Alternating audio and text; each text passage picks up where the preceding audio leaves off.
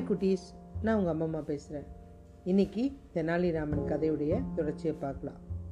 மகா கிட்ட ஆசீர்வாதம் வாங்கிட்டு தெனாலிராமன் ஊருக்குள்ளே யாருக்கிட்டேயுமே சொல்லலை மனசுக்குள்ளவே வச்சுக்கிட்டான் எப்போ விஜயநகரத்துலேருந்து ஆள் வருவாங்க நம்மளை கூட்டிகிட்டு போவ அப்படின்னு உக்காந்துட்டு இருக்கான்.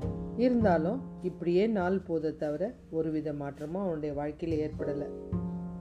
காளி வந்து சொன்னது பொய்யாயிடுச்சா? அப்படின்னு யோசிக்க ஆரம்பிச்சிட்டான். மெதுவாக மக்கள்கிட்டேயும் சொல்கிறான் என்னை காளி ஆசீர்வாதம் பண்ணுச்சு அப்படின்னு. மக்களும் அவனுக்கு தைரியம் சொல்கிறாங்க வந்துடுவாங்க அவனை கூட்டிகிட்டு போவாங்க. காளி சொன்னால் கரெக்டாக தான் இருக்கும் அப்படின்னு சொல்கிறாங்க நாட்கள் போச்சு வருஷங்கள் போச்சு. அவனுக்கு கல்யாணமும் ஆச்சு. ஒரு அழகான ஆண் குழந்தை பிறந்தது. அந்த பையனுடைய அதிர்ஷ்டமாவது நம்மளுக்கு இருக்காதா அப்படின்னு எங்க ஆரம்பித்தான் ஆனால் கோயிலுக்கு போகிறத மாத்திரம் தவறவே விட்டதில்லை.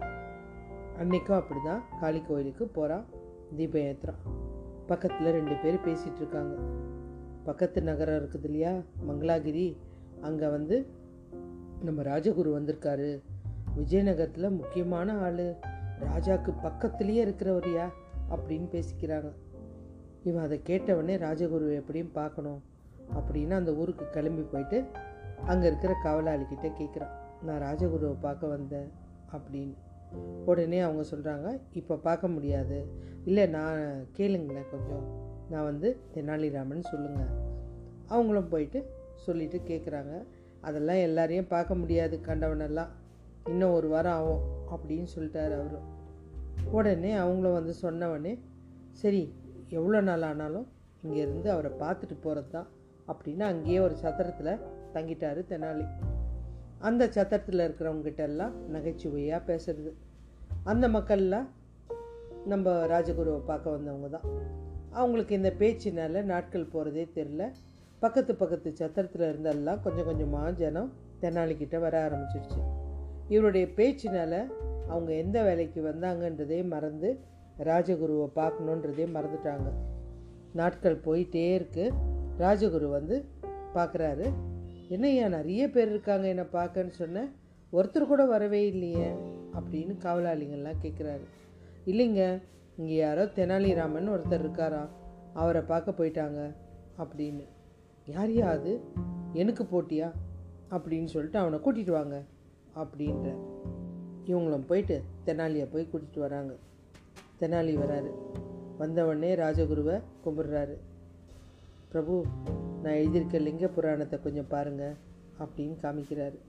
அவர் எழுதியிருக்கார் லிங்க புராணம். அதை வாங்கி பார்த்த ராஜகுரு இவ்வளோ நேர்த்தியான அழகான ஒரு காவியத்தை எழுதியிருக்காரு அப்படின்னு சொல்லிட்டு அந்த புக்கை படிக்க படிக்க அவருக்கு இவ்வளோ திறமையா. உனக்கு என்ன வேணும்? எனக்கு விஜயநகரத்துக்கு வரணும்.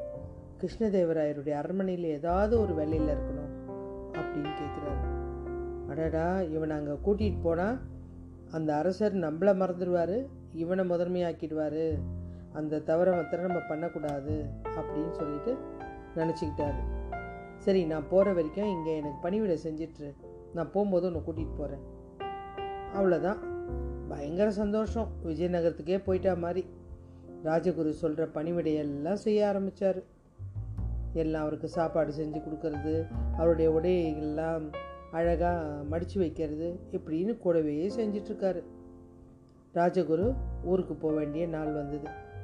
இவரும் ரெடி ஆகிட்டார் நானும் வரட்டுங்களா? அப்படின்னு. இல்லை இல்லை.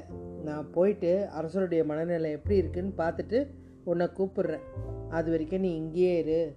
நான் போயிட்டு உடனே உனக்கு பல்லக்கம் அனுப்புவேன். தகவலும் சொல்லுவேன். சரியா? நீ இங்கேயே இரு. நான் வந்து உன்னை அழைச்சிட்டு போகிறேன் அப்படின்னு சொல்லிட்டாரு. இவனுக்கு ஒரே சந்தோஷம். ராஜகுரு வரப்போகிறாரு நம்மளை கூட்டிகிட்டு போக போகிறாரு அப்படின்னு அந்த வார்த்தையை நம்பினான் மீதி கதையை நாளைக்கு பார்க்கலாம்.